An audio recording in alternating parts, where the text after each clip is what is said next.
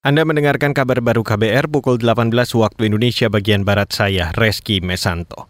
Saudara Presiden Joko Widodo dan Perdana Menteri Malaysia Anwar Ibrahim menyepakati sejumlah hal termasuk wilayah perbatasan Indonesia-Malaysia. Dalam pertemuan di Istana Kepresidenan Bogor, Jawa Barat hari ini, dua kepala pemerintahan itu membahas nota kesepahaman terkait perbatasan wilayah darat dan laut. Tadi kita telah membicarakan dan bersepakat agar MOU perbatasan darat segmen Sebatik dan segmen Sinapat selesai dapat ditandatangani tahun ini dan juga perjanjian laut wilayah di Laut Sulawesi dan di Selat Malaka bagian selatan juga bisa disepakati tahun ini. Presiden Jokowi juga mengapresiasi dukungan Malaysia terhadap perjanjian penyesuaian area layanan navigasi penerbangan antara Indonesia dengan Singapura. Indonesia dan Malaysia juga bersepakat memperkuat kerjasama melalui Dewan Negara-Negara Produsen Minyak Sawit untuk memperluas pasar dan memerangi diskriminasi perdagangan kelapa sawit. Beralih ke berita hukum, Saudara Dewan Pengawas Komisi Pemberantasan Korupsi KPK menerima 96 laporan masyarakat terkait pelaksanaan tugas dan wewenang KPK sepanjang tahun 2022.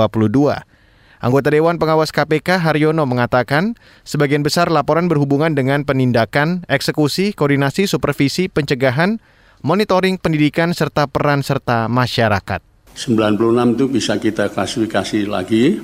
Dari 96 itu ada surat jawaban kepada pelapor. Jadi kita memberikan jawaban terhadap pelapor itu jumlahnya 27.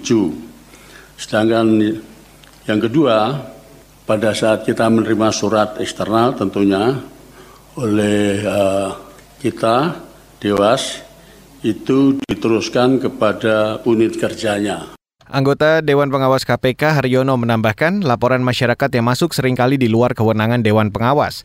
Selain itu ada 15 laporan yang terpaksa diarsipkan karena tidak diketahui identitas pengirimnya. Dari 90-an laporan yang diterima Dewan Pengawas KPK, sekitar 20-an di antaranya menjadi bahan rapat koordinasi pengawasan antara Dewas dengan pimpinan KPK. Saudara kabut tebal di New Delhi, India hari ini mengakibatkan penundaan sejumlah jadwal penerbangan.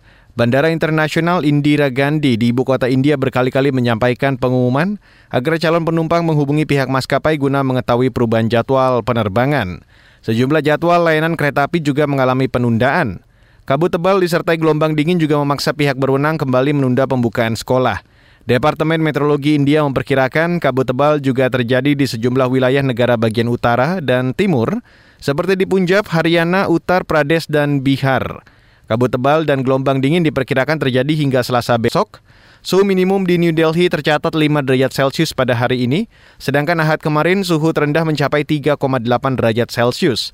Musim dingin yang cukup ekstrim di India sudah berlangsung sejak akhir Desember lalu. Beberapa kecelakaan lalu lintas dilaporkan terjadi karena jarak pandang hanya mencapai 50 meter akibat kabut tebal. Dan saudara, demikian kabar baru saya Reski Mesanto.